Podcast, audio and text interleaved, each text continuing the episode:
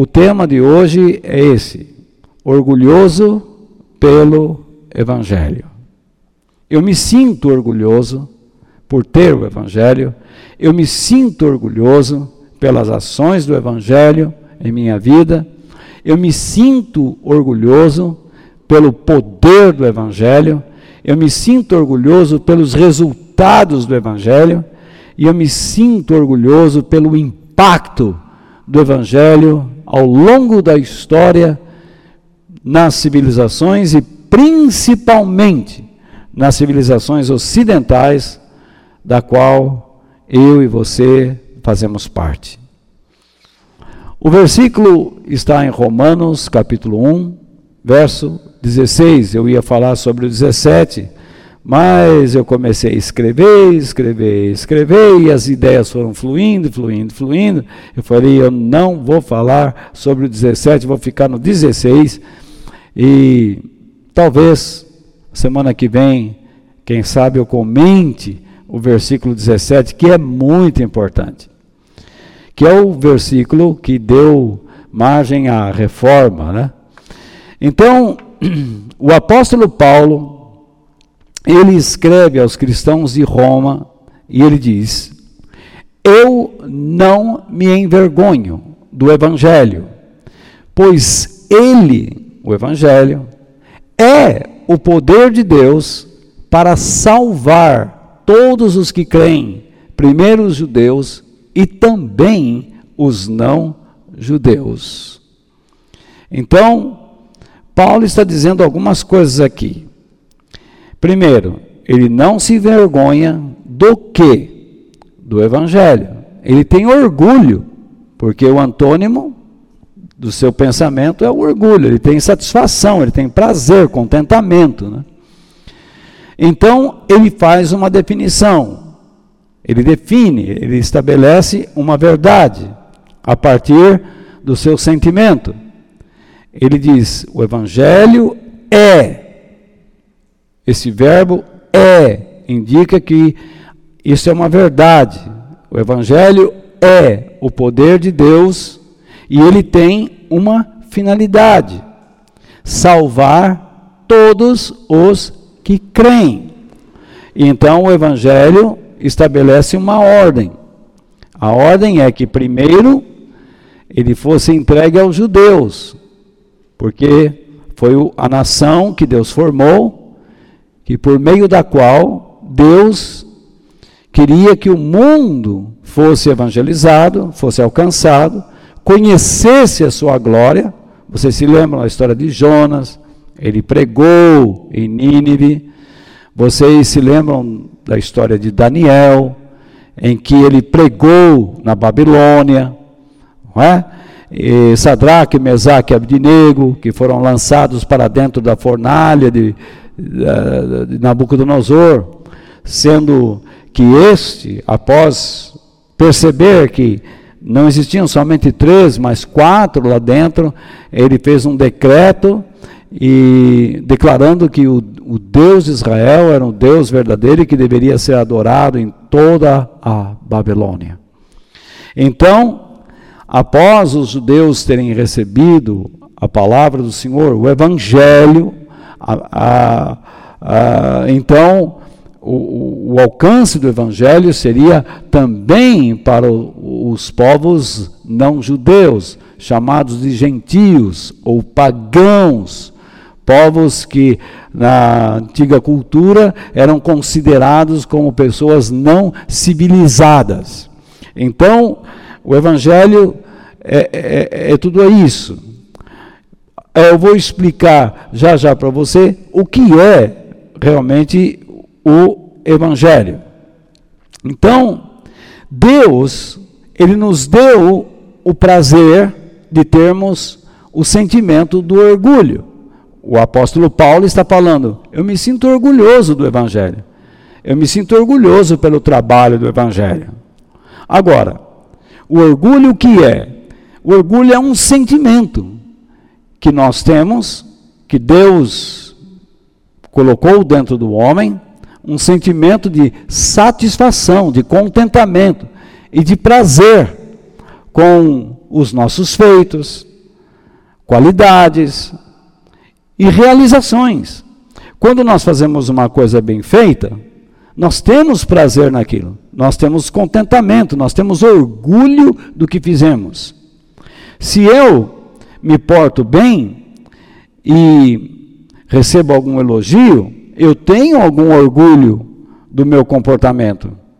Eu recebo aquilo com humildade, mas eu fico feliz que eu pude me portar bem, que eu pude me comportar de uma maneira que não prejudicou a ninguém.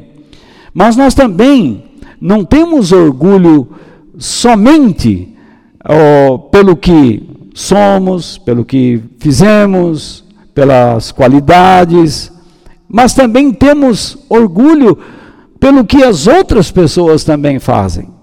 Por exemplo, um pai tem orgulho do bom comportamento do seu filho, um marido tem orgulho do trabalho da sua esposa em casa, do cuidado que ela tem com a família, com ele. O cristão, o discípulo cristão, tem orgulho do seu Deus, tem orgulho de Jesus, porque conhece o seu caráter, conhece a sua bondade. Agora, quando o orgulho se transforma em um sentimento exagerado, em excesso de admiração por nós mesmos, quando nós começamos a achar que somos os melhores, os únicos, né? e tendo como base, naturalmente, as próprias qualidades, características pessoais e as ações, nós nos elevamos, nós nos tornamos pessoas arrogantes, pessoas inconvenientes, prepotentes, altivas, esse tipo de orgulho é considerado na Bíblia exagero e, portanto, pecado. A pessoa erra o alvo, ela ultrapassa os limites, ela ocupa um lugar que não lhe pertence.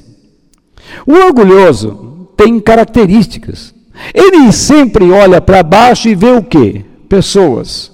E ao olhar para cima, não vê ninguém. Ele é único, porque ele vive somente para si mesmo.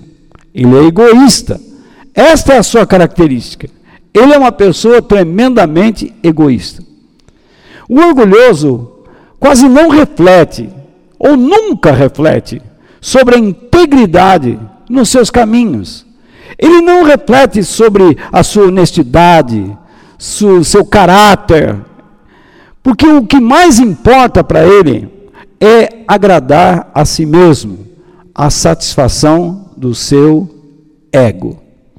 As suas conquistas, tá? Suas conquistas, seja em qual âmbito, em qual patamar, qual dimensão for, são, como eu disse a vocês aí, está escrito, condecorações, medalhas, prêmios, tá?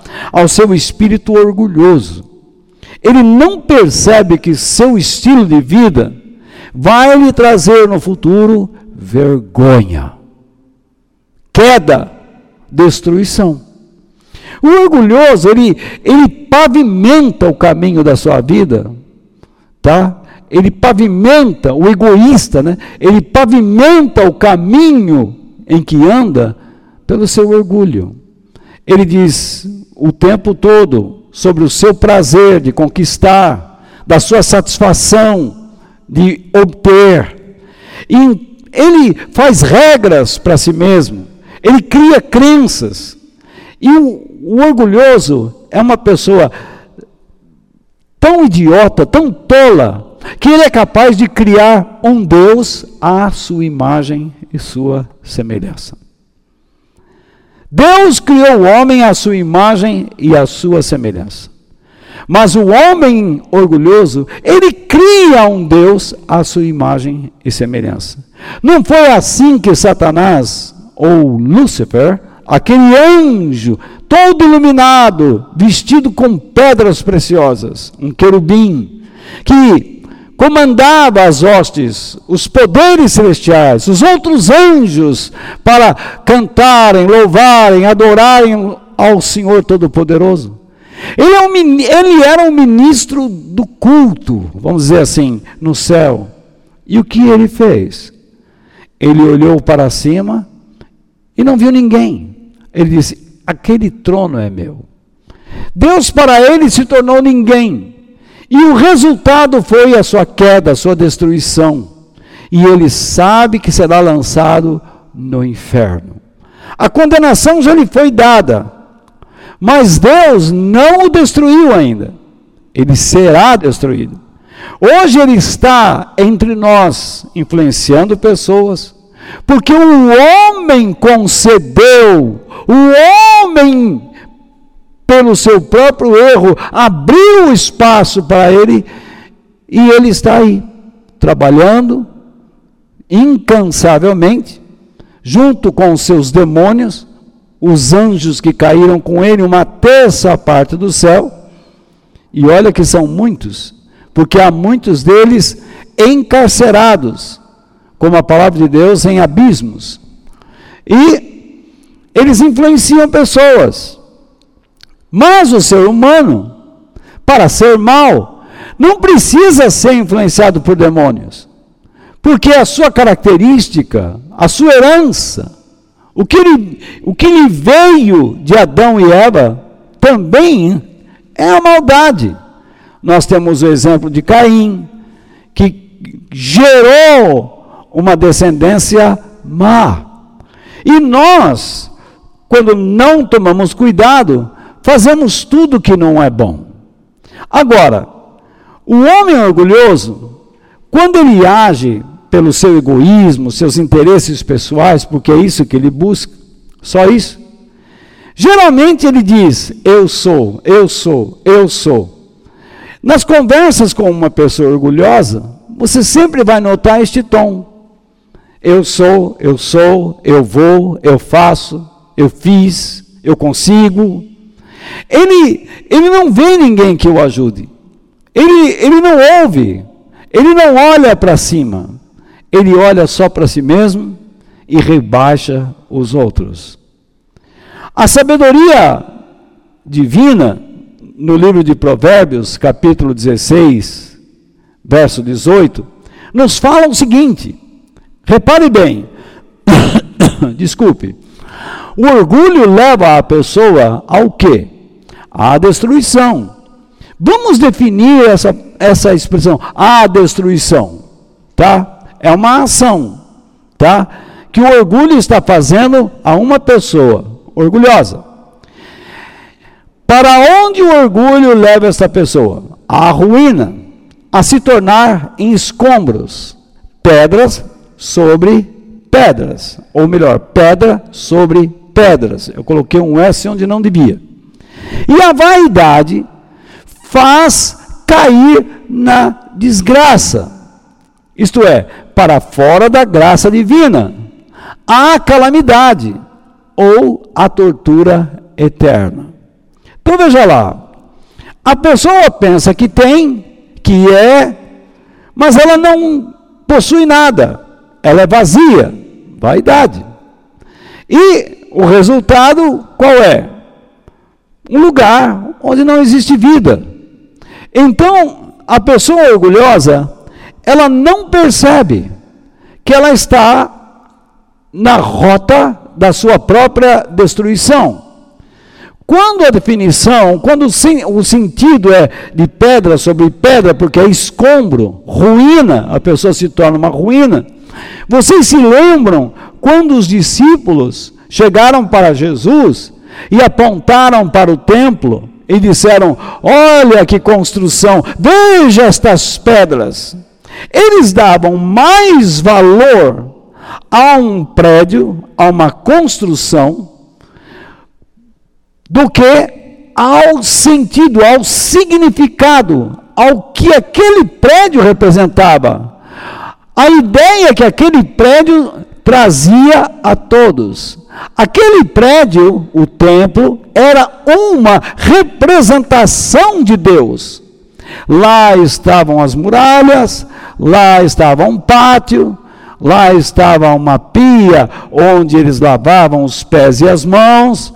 Lá estava um altar onde eles sacrificavam um animal. E lá existia o tabernáculo, com a mesa dos pães, com o, o, a menorá, com a, o castiçal, né? com e as velas acesas, lá estava o altar do incensário, e então existia uma cortina onde ninguém podia passar daí, tá? Somente o sumo sacerdote que dentro deste tabernáculo era denominado como Santo dos Santos, porque ali ficava a arca da aliança. Então, cada uma destas peças mostrava a glória de Deus em Cristo Jesus. E isso eles não percebiam, eles olhavam somente para o exterior. E esta é a condição do homem. Deus não disse para Samuel: Samuel, o homem engraçado, eu vou mudar um pouco aqui, mas para você entender. O homem é sui generis. Ele sempre olha para o exterior. Ele não percebe, não aprende que eu olho para o interior. Então, os discípulos olharam para aquelas construções e, disseram a Jesus, questionaram: Está vendo isso, Jesus? Não é maravilhoso? E Jesus disse: Não ficará pedra sobre pedra. Tudo que nós nos orgulhamos neste mundo redundará em ruína, inclusive em nossas próprias vidas. Idolatre a sua própria vida, eleve a si próprio, não se submeta a Deus, não reconheça a grandeza de Deus, e o resultado é a ruína. Mas o pior é que a nossa ruína será eterna, num lugar de grande sofrimento, onde Jesus disse que haverá choro e ranger de dentes, chamado inferno. Então, a primeira coisa que eu quero falar com vocês é: o orgulho próprio é uma barreira ao amor e orgulho pelo Evangelho. Eu tentei fazer um jogo de palavras aqui, mas não sei se fui muito feliz. Mas aí está. O orgulho é uma bar... o orgulho próprio é uma barreira para o orgulho santo. Então, nós somos chamados para termos orgulho de Deus, contentamento com Deus, prazer em Deus, mas em vez disso, passamos a ter prazer nos nossos feitos somente. Nós nos embriagamos com as ideias que criamos sobre nós mesmos. Nós distorcemos o caráter de Deus e criamos um Deus à nossa imagem e semelhança. Então veja lá, o termo evangelho para os discípulos de Cristo significa o quê? A mensagem de Deus uma nova notícia da parte do Senhor aos que estão longe ou afastados dele e tê-los como filhos e amigos por meio da fé ou fidelidade a Jesus.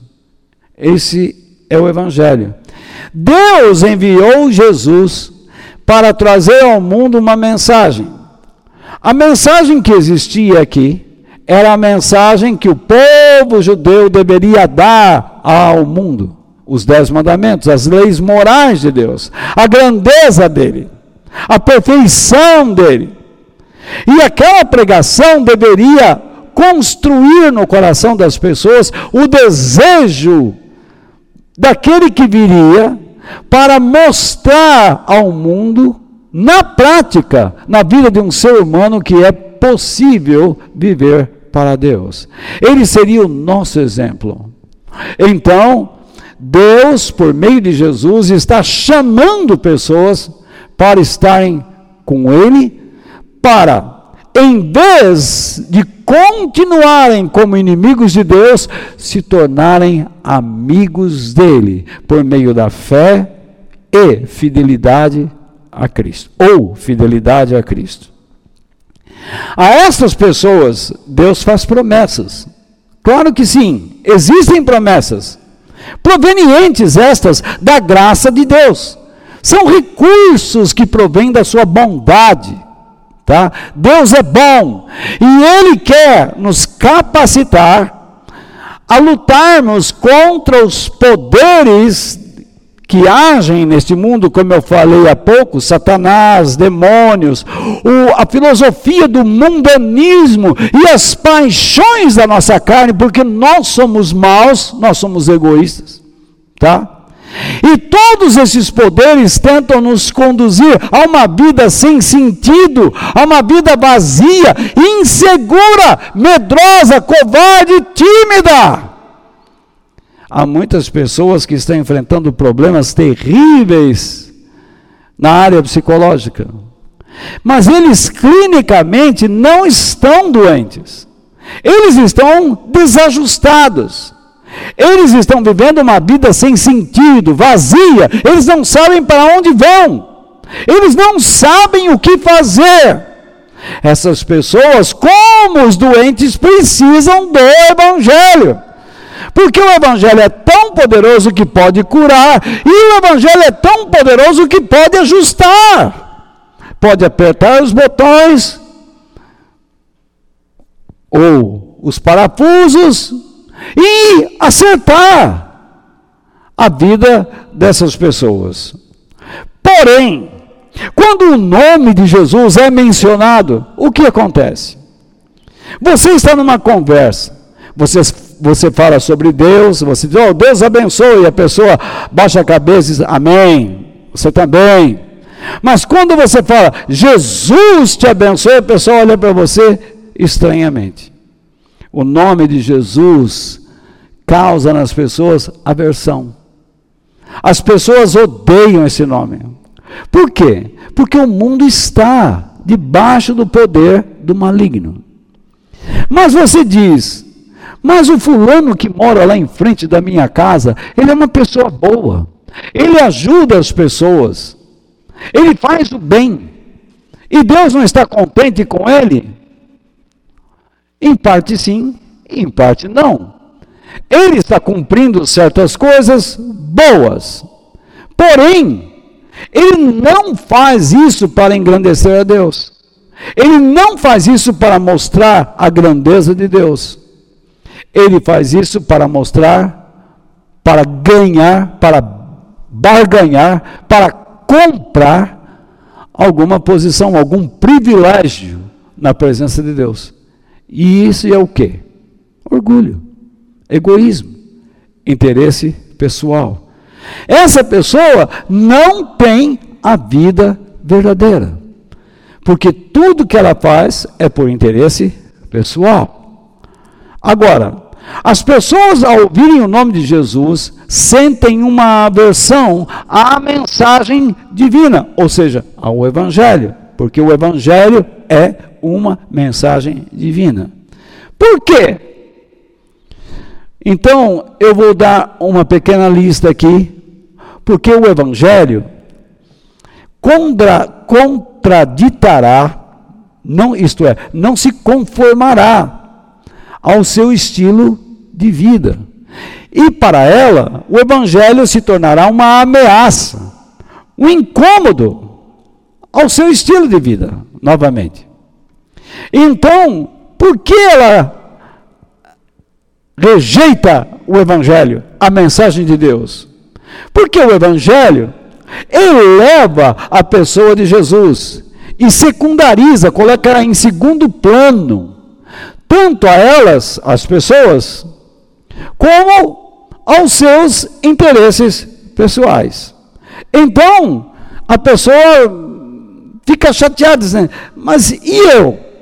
A maioria das igrejas hoje, elas pregam o tempo todo que você vai receber, que você vai ter, que você tem que ser, que você é isso, você é aquilo. Onde está Jesus? Onde está a submissão? Onde está a fé? Onde está o desejo de aprender os propósitos de Deus, o caráter de Deus? Pois bem, elas rejeitam o Evangelho, porque o Evangelho confrontará suas crenças pessoais e elas têm medo. Imagine você vive 40 anos acreditando em algo, então chega um louco como eu ou qualquer outro e diz: Olha, não nesses termos, mas chega e diz: está tudo errado. E aí você diz assim: mas como está tudo errado? Eu, minha família, meu pai, minha mãe, meu avô, minha avó, meu bisavô, minha bisavó, todos nós vivemos assim. É uma tradição em nossa família tal religião. Mas de repente a pessoa diz: olha, isso está errado por isso, por isso, por isso, por isso, por isso. Então você está sendo confrontado. Eu fui confrontado. Muitos que vêm a essa igreja foram confrontados. Eu estou confrontando agora em relação ao seu orgulho pessoal. E seguindo, muitos ou as pessoas rejeitam o evangelho porque ele exigirá uma vida de compromisso com Deus e com os seus propósitos. E as pessoas têm medo. Ah, eu não vou poder fazer mais nada, eu vou ter que viver só para Deus. Ele não entende que nós vivemos para Deus na família, no trabalho, no lazer, com colegas na escola, na faculdade, com amigos. Onde eu estiver, eu vou levar o meu compromisso com Deus e os propósitos dele. Eu não vou participar mais de loucuras imorais. E as pessoas vão me perguntar por quê? Então eu terei a oportunidade de explicar. Algumas pessoas chegarão até a mim e vão reclamar da sua vida, da sua sogra, da sua mãe, do seu pai, do seu irmão, do seu filho, enfim, do trabalho. E eu terei a oportunidade para lhes explicar sobre como eles podem agir naquele momento, por meio dos princípios que eu aprendo do Evangelho. Porém, vamos em, frente. As pessoas rejeitam o Evangelho ao ouvirem o nome de Jesus, por quê? Porque a mensagem de Deus, através de Cristo, as afastará dos seus maiores prazeres pessoais. É assim que elas pensam. No entanto, existem prazeres e prazeres. Deus não proíbe você de estar com a família na praia, com os amigos na praia. Deus não proíbe você de ir ao cinema, ao teatro. Deus não proíbe, porém, Ele quer que você faça uma seleção. Ele quer que você coloque tudo sob critério. Tá? Você vai a um teatro assistir uma peça, sabe que aquilo que vai ser falado lá poderá interferir no seu comportamento, poderá influenciar você. Você está apto para assistir aquilo e ao mesmo tempo ir pensando nos princípios de Deus que podem contrariar as ideias que estão sendo apresentadas. Se você não tem esta capacidade, não vá. Se você está com pessoas que você sabe que elas são imorais, você saberá se portar com eles dignamente num mesmo ambiente, ou você será levado pela emoção a se portar como eles. Então, não vá. É uma questão de sobriedade, de maturidade. O Evangelho não proíbe ninguém de ir a lugar algum, mas ele ensina como você deve ter prazer naquilo que antes você se satisfazia e agora aquilo representa um pecado perante Deus, um agravo, algo que Deus não aprova. As pessoas não aceitam o Evangelho porque ele as levará ao fanatismo e à intolerância, às intolerâncias religiosas. Às intolerâncias religiosas. Faltou a Crase e o Wesley. Mas veja lá. Muitas pessoas têm medo de ir ao Evangelho porque dizem: eu vou me tornar fanático. Então eu vou me tornar uma pessoa intolerante, eu vou ter que criticar as outras religiões. Não é assim que as pessoas pensam. Eu creio que você já conversou com pessoas que expressaram esse medo. Então elas têm medo de aceitar Jesus por causa do fanatismo. Elas olham algumas igrejas e dizem: esse pessoal é fanático. Ou então eles olham para outros, eles não se dão com ninguém. Eu não estou dizendo que você não pode andar com pessoas, mas você tem que ter critério. Você não pode se associar aos hábitos imorais dos imorais. Eu estou dizendo que você tem que saber como se portar em toda e qualquer situação. E em toda e qualquer situação você tem que entender que deve viver para a glória de Deus. É simples entender. Deus não está dizendo para você se tornar uma pessoa dentro de um globo. Ele está dizendo que você deve ir ao mundo, mas não ser do mundo. É isso que Jesus disse. Então, as pessoas não aceitam o evangelho porque ele as obrigará a entregar o seu dinheiro à igreja. Ai, como eu ouço isso. Às vezes as pessoas ouvem assim: vamos à minha igreja, mas eles vão pedir dinheiro. A igreja vive sem dinheiro? Não, claro que não. Tudo neste mundo não consegue subsistir sem dinheiro. Porém, a igreja não é um negócio. A igreja não existe para ficar pedindo dinheiro. Nós vivemos pelo princípio de Dai a César o que é de César e a Deus o que é de Deus. E ensinamos às pessoas planos financeiros para que não abusem das suas finanças, para que não falte recursos em suas famílias. Então a igreja é importante, a igreja impacta, a igreja ensina as pessoas a viverem seja na área financeira, na área psicológica, na área filosófica, da literatura. A igreja ensina as pessoas na área dos relacionamentos, na área moral, na área espiritual. As pessoas rejeitam o evangelho, por quê? Porque o Evangelho, dizem elas, criará uma rejeição por parte dos meus familiares e amigos. Já viram isso? Claro que sim. Ah, mas se eu for na igreja, como é que eu vou encarar minha família? Ele, eu me lembro que algumas pessoas falaram para mim: Ah, Walter, eu, eu, eu aceitei o evangelho, eu fui lá, quando eu cheguei lá, eles tinham preparado um hino, começaram a cantar um hino. Eles nunca cantaram um hino na vida. E quando eu entrei com a minha família na casa deles, estavam cantando o Aleluia de Handel. Aleluia, aleluia, aleluia, aleluia, aleluia. Então, é, é, eu me senti assim, zombado, fizeram bullying comigo. Eu fiquei magoado. Eu disse: você não tem que se sentir assim eles se sentem ameaçados, eles acham que você será mais um desses que cria caso, fanático, e você não deve agir dessa maneira. Mesmo com seus amigos, agora você terá que ser uma pessoa diferente. Muito bem. Quem se envergonha do Evangelho, quem rejeita o Evangelho, é porque não permite que o Espírito de Deus, o Espírito Santo, o conduza a Jesus.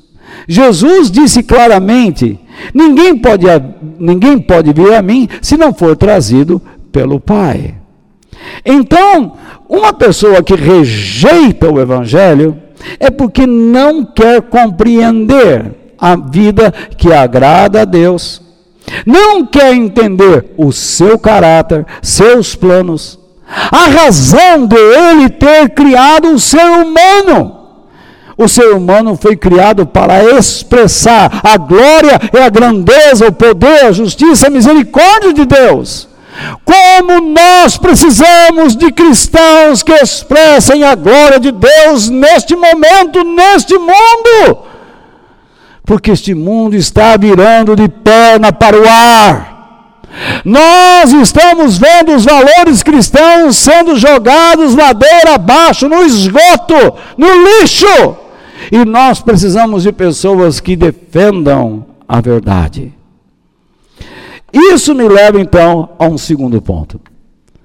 Quem Quem não se envergonha do Evangelho é porque sabe que ele é o poder de Deus. Paulo afirmou isso. Eu não me envergonho do Evangelho, pois ele é o poder de Deus. Eu destaco aí. Ele é o poder de Deus. Poder. O Evangelho é uma mensagem que vem de um ser onipotente que tem todo o poder. Deus é onipotente, ele tem todo o poder. Se ele quiser acabar com essa pandemia, ele acaba. Se ele quiser destruir alguém, destrói. Uma vez eu pregava num colégio que encerrou em São Paulo há muitos anos, chamado Caetano de Campos. Eu já contei essa história. E uma professora, para se engraçar perante os alunos, diante do meu discurso, disse, ou questionou-me: Muito bem, pastor, já que Deus é justo, por que Ele não destrói todo o mal do mundo? Ela quis me colocar numa sinuca de bico. Ela quis me colocar contra todo mundo. E eu disse a ela, e eu creio que aquelas palavras vieram do Espírito Santo de Deus. Eu estava num tribunal. E eu disse a ela o seguinte: minha cara professora, se Deus quisesse destruir todo o mal, ele começaria pela tua vida. Porque você é má. Ele destruiria a mim e a todos que estão aqui. Porém, ele é paciente e ele espera que você se converta. E ele agirá com todo o poder no seu coração. O evangelho é tão poderoso que ele pode transformar um coração duro em um abrigo à sua graça. O meu coração era duro, Hoje sou habitado pelo Espírito Santo de Deus.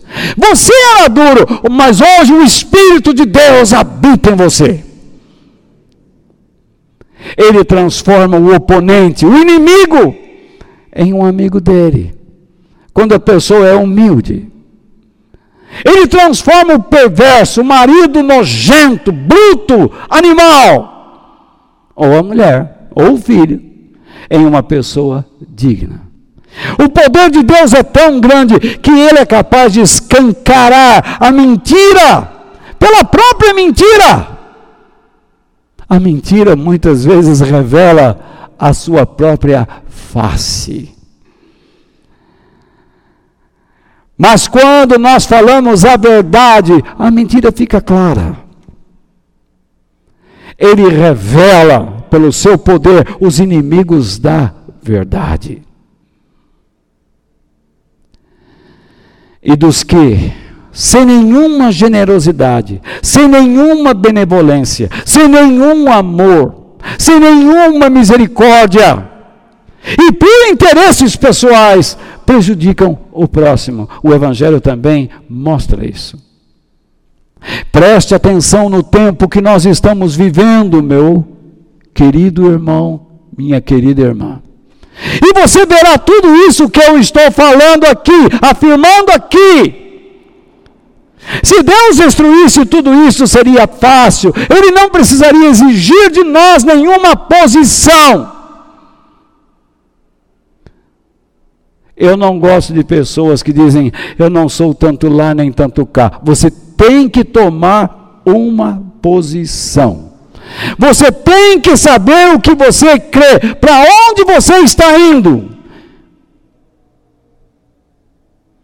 Este mundo do jeito que está, você observe bem e notará estas palavras bem claras.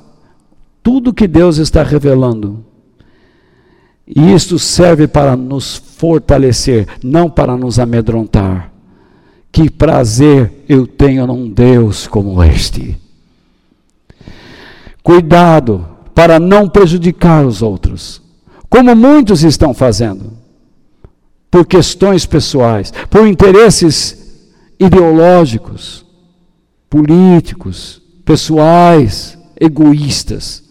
Deus disse no livro de Zacarias, capítulo 8, verso 17: Não façam planos para prejudicar uns aos outros, nem jurem falso, pois eu, Senhor, odeio tudo isso.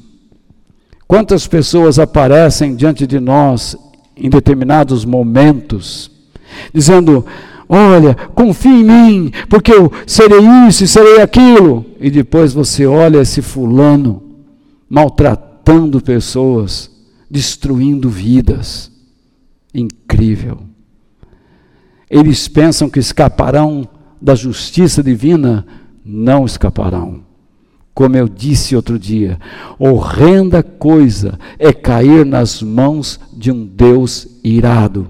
Digo esta frase entre aspas, porque elas não me pertencem, mas pertencem a um teólogo, pregador norte-americano, Jonathan Edwards. Em terceiro lugar, quem não se envergonha do Evangelho é porque entende o seu propósito. Então, em primeiro lugar, quem aceita o Evangelho luta contra o seu orgulho. Quem aceita o Evangelho reconhece o seu poder, experimenta o seu poder. E quem aceita o Evangelho joga fora o seu orgulho porque entende o propósito da mensagem divina. A religião em si não é nada, não é nada as suas regras, boas obras, qualquer ação humana não conseguem aproximar o ser humano de Deus. Por isso, Paulo diz assim: Eu não me envergonho do Evangelho, pois ele é o poder de Deus, já acabamos de ver. Agora, o propósito deste poder: salvar todos os que creem. Todos os que creem. Primeiro os judeus e também os não-judeus. Deus quer aproximar o homem de si, porque o homem não tem condições por si mesmo de se livrar dos poderes do mal que o destroem, que transformam suas vidas em verdadeiras ruínas, escombros, pedras sobre pedras. O Evangelho traz a vida onde só existe a morte. Ele traz alegria e felicidade, mesmo em meio às tristezas. Porque quando você obedece a Deus, ocorre um fenômeno, vou chamar assim porque eu não tenho outra palavra. Ocorre uma ação dentro de nós sobrenatural, de uma alegria incrível. Eu vejo pessoas muitas vezes que estão no hospital que eu sinto vergonha. Eu vou visitar um doente cristão e ele está lá falando de Deus para todo mundo, do amor dele para as pessoas, e eu fico pasmo.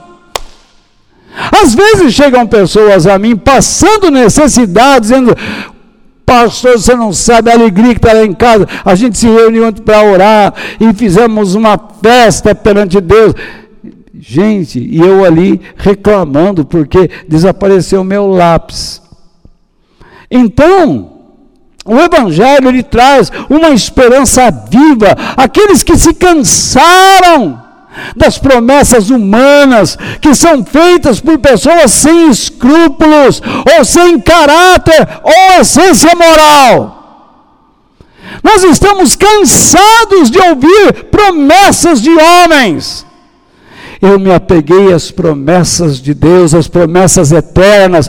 Este mundo é passageiro, céus e terra hão de passar, mas as minhas palavras não passarão. O Evangelho transforma lares, transforma os seus membros. As pessoas que creem em Cristo se transformam em cidadãos dignos de respeito, honestos agradecidos, cordiais, generosos, preocupados com o seu próximo, com a condição espiritual, moral e social. Porque eles expressam o mesmo amor que Deus tem por essas pessoas. nesse período de pandemia, eu estou vendo alguns grupos de pessoas e eu vim acompanhando pelo rádio o é, Brasil 200. Eles estão fazendo uma campanha para ajudar as pessoas de comunidades, pessoas de baixo poder aquisitivo, que estão sem comer. Você sabe que aqui em São Paulo, famílias por um ou dois dias da semana eles não conseguem comprar alimento para a sua casa para dar aos seus filhos? Você acha isso justo? Eu não vejo do governo, me permitam falar, eu não vejo do governo estadual e nem municipal uma campanha de vulto, de vulto que eu estou dizendo, para ajudar famílias mas eu vejo pessoas cristãs se mobilizando para ajudar pessoas que se encontram numa necessidade gravíssima, famintas. Você sabe o perigo que é o ser humano faminto? Você sabe do que ele é capaz de fazer por causa da fome quando vê seu filho morrendo de fome? Meu Deus, que Deus nos livre destas cenas, destas possíveis cenas futuras. Mas como eu louvo a Deus por mobilizar pessoas. A nossa igreja ajuda algumas dezenas de famílias com cesta básica. Agora, fechada, imagine a dificuldade que temos. E aí eu vejo um ministro dizendo que as igrejas têm que ficar fechadas, mas uma semana depois ele quer convocar o Congresso para uma CPI. Quer dizer, eu não entendo. Uma coisa pode e a outra coisa não pode. Eu só estou apenas questionando por quê? Onde nós estamos indo? Onde nós vamos parar?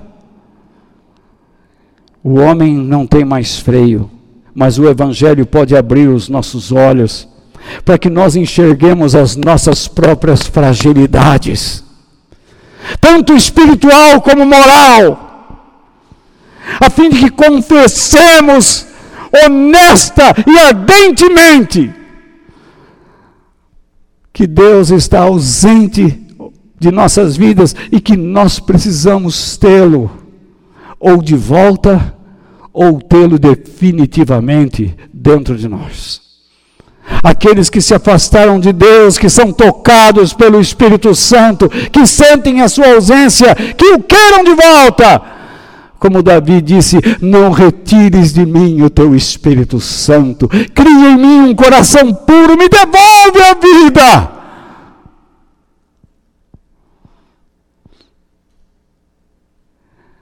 E além do mais, que o Espírito de Deus gere em nós um forte desejo para vivermos debaixo do governo santo de Deus, como Jesus ensinou em Mateus capítulo 5, no verso 3: Felizes as pessoas que sabem que são espiritualmente pobres, pois o reino do céu é delas.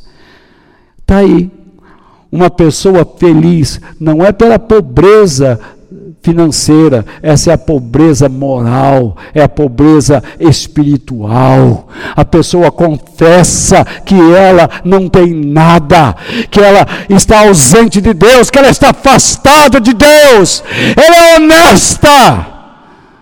E Deus tem prazer em abrir as portas do seu reino, do seu governo da sua preocupação, do seu cuidado para com esta pessoa. O Evangelho é para todos? Sim, mas nem todos têm o Evangelho. Somente aqueles que creem. Por isso que Paulo diz: o Evangelho é o poder de Deus para salvar aquele que crê. Não é para todos. Ah, Jesus morreu na cruz por todos. Não, Senhor. Ele morreu por aqueles que creem nele. O sacrifício foi para todos? Sim, mas não atinge todos. Somente aqueles que creem, aqueles que se submetem às exigências espirituais e morais de Deus, conforme registradas nas Escrituras Sagradas, que é a Bíblia. Essas pessoas que creem, elas creem porque aceitaram o estímulo do Espírito Santo, o movimento do Espírito Santo, e rejeitaram as supostas vantagens e prazeres egoístas exigidos pela sua carne, pela sua paixão, ou quem sabe pelas influências mundanas e satânicas diante dos seus olhos. Elas resolveram deixar de confiar nas leis que impunham sobre si mesmas para a busca dos seus prazeres, para confiar numa lei muito superior às da sua alma e a do mundo satânico. Elas passaram a confiar nas leis de Deus, passaram a desejar uma vida à semelhança de Jesus, porque a vida de Jesus é um exemplo de quem quer honrar o Pai. E por último, espero que esteja sendo uma bênção para o seu coração, edificante para a sua alma e a sua mente. Quem não se envergonha do Evangelho é porque está convicto dos seus resultados. A pessoa que crê em Jesus experimentou o poder de Deus na sua vida, sabe que o Evangelho é capaz de realizar tantas coisas na sua vida e na vida dos outros e de tantas pessoas do mundo, porque realizou primeiro na sua vida. Há um princípio no Evangelho que nós amamos a Deus porque Ele nos amou primeiro. Quando você fala às pessoas sobre o que Deus fez, é porque Ele fez na sua vida antes. Quando você não tem coragem de falar aos outros nada, é porque Deus não está fazendo nada na sua vida. Você não tem nada, você é vazio. Se converta, volte para o Senhor, ou então vá para o Senhor, escute a voz do Espírito Santo. A primeira coisa que o Espírito Santo faz quando entra em alguém é fazê-lo falar, porque o Espírito fala. Mas se você se emudece, como o Espírito Santo está agindo na sua vida? Jamais! Jamais. O Evangelho, ele impactou minha vida, a sua, mas não. Não fique só aí nesse campo. Ele impactou o mundo. Ele impactou a civilização principalmente a civilização ocidental. Coisa esta que os veículos de comunicação e até mesmo as escolas não ensinam, não mostram. Mas dizem que tudo que foi feito foi pela invenção humana. Não. Teve uma influência, teve uma causa por trás. Foi o evangelho, foi o cristianismo. Foram as igrejas foram as pregações, foi o ensino da verdade que promoveu certas coisas neste mundo, e eu vou iniciar essa breve lista. Ela é muito maior do que esta que eu ofereço a vocês. O impacto do evangelho nos países ocidentais fez o quê? Serviços sociais e a educação foram providenciados. As pessoas nos países eram mal educadas, sabiam nem ler nem escrever. As pessoas sequer se preocupavam com doentes, deixa morrer. Mas o amor de Deus ensinou as pessoas a se cuidarem umas das outras. O Evangelho fez com que surgissem universidades. Elas foram fundadas, primeiramente, pela igreja. As primeiras universidades foram idealizadas pela igreja, porque o Evangelho incentiva a pessoa a estudar, incentiva a pessoa a ler, a sair do campo da ignorância para o campo do conhecimento, para sair da preguiça para a busca, o trabalho para a dor da busca do conhecimento. Ler, estudar, dói, cansa, mas isso traz alegria, porque você consegue se expressar melhor, você se civiliza, você se torna um cidadão. O Evangelho fez mais, o desenvolvimento da ciência, em todos os seus campos. Os cientistas primeiros eram cristãos. Eles aproveitaram os livros, a educação, as universidades, foi aumentando o conhecimento. O Evangelho fez com que surgissem hospitais e serviços de bem-estar sociais, em termos econômicos. As pessoas ficavam doentes, mas agora as igrejas, o cristianismo, o Evangelho, promoveu no mundo a necessidade de ter hospitais, lugares separados, longe de casa, para não haver contaminação, para que os doentes fossem tratados, curados, medicados.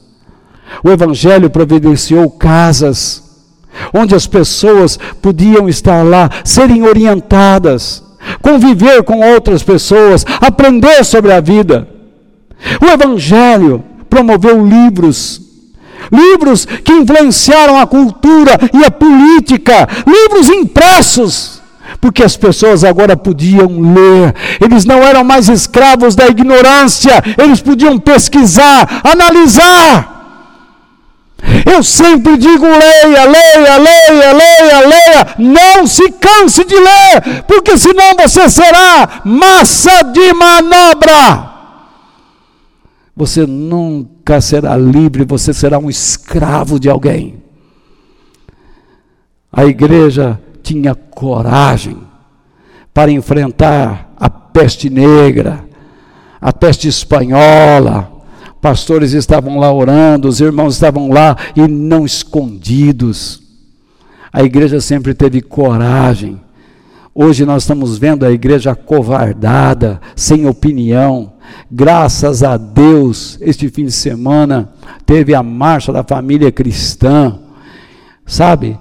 Mostrou a cara, mostrou a cara, mostrou a sua discórdia. Nós temos o direito de dizer não a determinadas coisas, se elas vão se consertar ou não, mas mostramos a nossa cara. Dizemos o que Deus pensa de determinadas coisas nós não somos proibidos ainda de falar. Em países comunistas, a nossa boca será fechada. Se um dia este país cair nas mãos de, de, de um conceito comunista, é o fim. Eles mataram mais de 100 milhões de pessoas. E muita gente está defendendo esse tipo de filosofia. Eles não sabem que eles estão dando um tiro no próprio pé. Eles vão perder tudo o que estão defendendo, tudo o que possuem, pelo que defendem. O Evangelho trouxe a engenharia, a arquitetura e a matemática. Esses estudos avançaram. Uma nova forma de construir os prédios, as igrejas.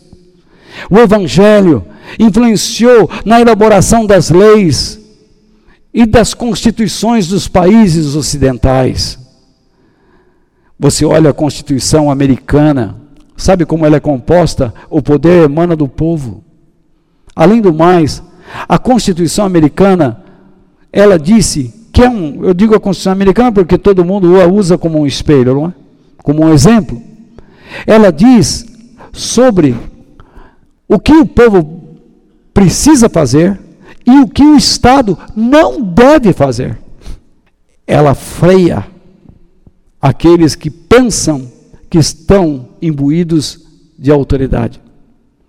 Ela mostra a eles o lugar onde eles devem estar. Agora eu olho para aquela nação que eu aprendi a gostar. Tenho muitos amigos lá. Muitas vezes estive lá, três, quatro vezes por ano. cheguei a morar um pouquinho lá. Hoje eu vejo que as pessoas estão tentando destruir o que foi conquistado. Meus irmãos, o Evangelho influenciou a filosofia ocidental, os direitos humanos e medidas de bem-estar. O Evangelho influenciou os ensinamentos sobre sexualidade e a defesa do casamento. O casamento era qualquer coisa. O homem chutava a mulher, batia na mulher. Hoje não. O homem não pensava, o homem não observava, mas por meio do Evangelho, o homem passou a filosofar, a observar, a pensar, a querer pensar.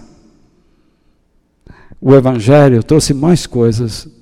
O Evangelho ajudou a extinguir a prática do sacrifício humano, da escravidão, do infanticídio, do aborto, da poligamia, do incesto, da infidelidade conjugal. Olha o que você está vendo aí hoje.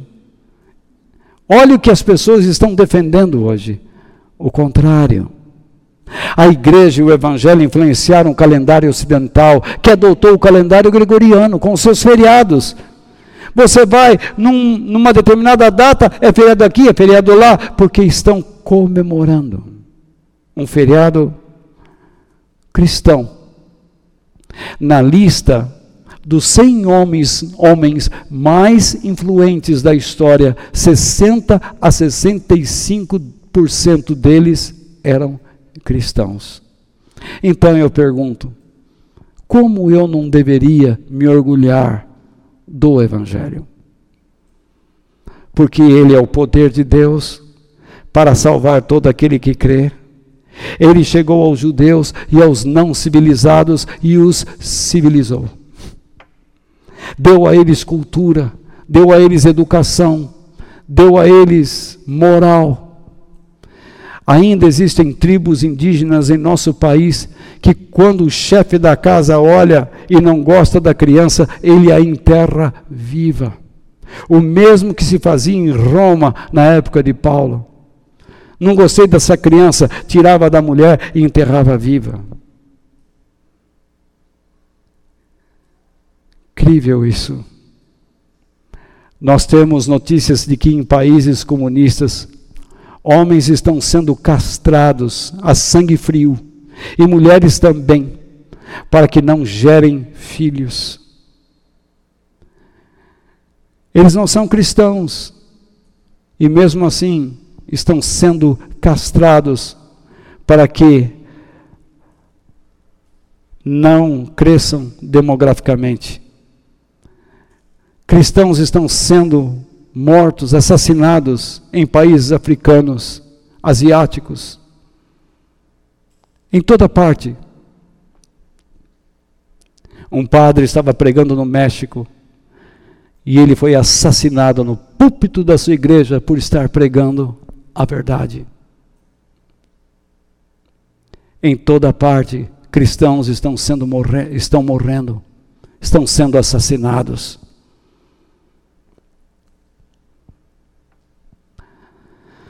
Quando nós observamos o mundo que vivemos, nós estamos vendo uma luta satânica para destruir os valores e todas as realizações do Evangelho.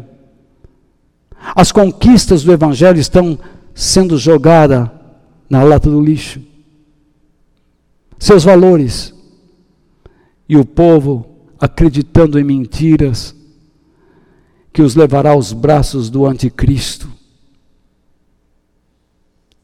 Jesus, meus irmãos, está prestes a voltar, eu sinto isso. E é nosso dever de pregar a palavra de Deus aos que estão longe de Cristo ou àqueles que estão contra Ele. Mas nunca nos associando aos seus hábitos, falando a eles sobre a verdade, sem nos associarmos aos seus hábitos. O mundo precisa saber que está caindo numa armadilha no buraco sem fundo. O mundo precisa saber que Satanás controla boa parte desta população e a veste com o manto da mentira. Por isso nós temos a urgência em falar antes falarmos da verdade antes que esta era termine. Transmita os princípios do evangelho aos seus filhos, aos seus amigos, parentes. Fale sobre ele em casa. Crie o hábito. Preocupe-se com a sua família, para que ela possa servir a Deus, como disse Josué: Eu e minha casa serviremos ao Senhor. Ore pelos administradores da sua cidade, do seu estado, do seu país. Peça a Deus que ilumine suas mentes, para que nós ainda tenhamos tempo e liberdade para cumprirmos a nossa missão cristã, porque ela está em vias de ser exterminada. Meu irmão, é necessário que nós cristãos nos unamos em torno da verdade e paremos de buscar bobagens, fazer das nossas reuniões um playground, um momento de diversão, onde cantamos, dançamos e queremos sentir sensações. Vamos aprender, vamos buscar o que é direito, o que é correto, uma vida que agrada a Deus, enquanto temos tempo. Tempo. A Bíblia diz que nós somos responsáveis pelo tempo que Deus nos dá, e Ele vai cobrar a maneira como nós gastamos o nosso tempo. A cada dia que passa, eu sinto que nos aproximamos da volta de Jesus. E eu espero que Ele nos encontre trabalhando a seu favor e jamais contra Ele. Pois dele, o que eu posso dizer, senão que sinto orgulho pelo Evangelho que me alcançou e que te alcançou. Irmãos, que Deus nos abençoe.